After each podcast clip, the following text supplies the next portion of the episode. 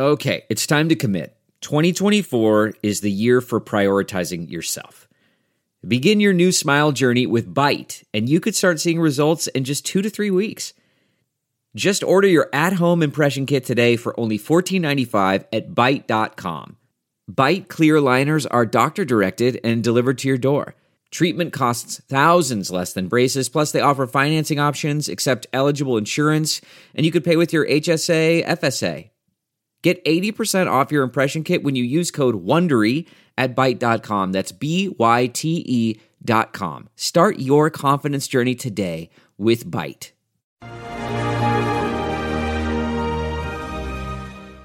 Hello there, everyone. Judge Andrew Napolitano here for Judging Freedom.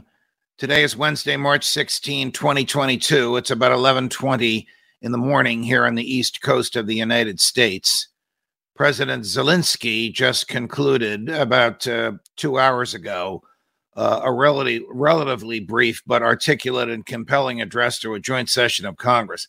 I'm not sure where the Congress was. It was not in the House of Representatives. It appeared to be in some large government auditorium, and there appeared to be about 500 people uh, in the audience. The House of Representatives has slightly under 435 members. The Senate has 100. One senator has been hospitalized with a stroke for quite a while, but there was a good uh, a good crowd there. The speech was very compelling, very articulate, uh, heart tugging because it concluded with uh, the scenes that we have all been seeing on cable uh, television, and of course he referenced uh, the Japanese attack on Pearl Harbor and uh, the terrorist attacks on 9 11.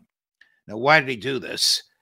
Well, not because he wants to be an international celebrity, but A, he wants his people to know he's doing everything he can uh, to keep the country going and alive and intact. B, he requested that the Congress authorize a no fly zone. Now, in our system of government, that would be a decision for the president.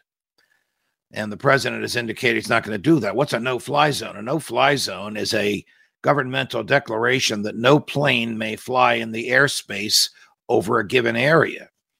So if President Biden announced a no fly zone over Ukraine, the only way to enforce that would be to put American jets in the skies over Ukraine to chase away or scare away or shoot down Russian jets. Well, that, of course, would lead to a significant escalation of this war and would involve NATO. There's no way to enforce this no fly zone unless the Ukrainian Air Force uh, is able to do so. And apparently they're not. I don't blame President uh, Zelensky for asking for it. What is happening to his country is unthinkable. Uh, Vladimir Putin is a monster and a war criminal. I think I understand why he's doing what he's doing. He believes that Ukraine was stolen from Russia. Uh, I think that belief is is historically inaccurate, but I can understand how he got there. But the way he's redressing that belief by slaughtering innocents and attacking uh, civilians is unthinkable. One of my former colleagues from Fox News, Benjamin Hall, was dual American and UK citizenship, was in an automobile last Friday uh, that was hit by a missile.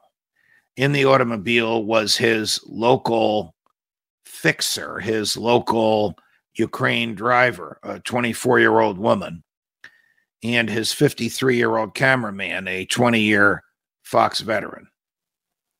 The fixer and the cameraman were killed.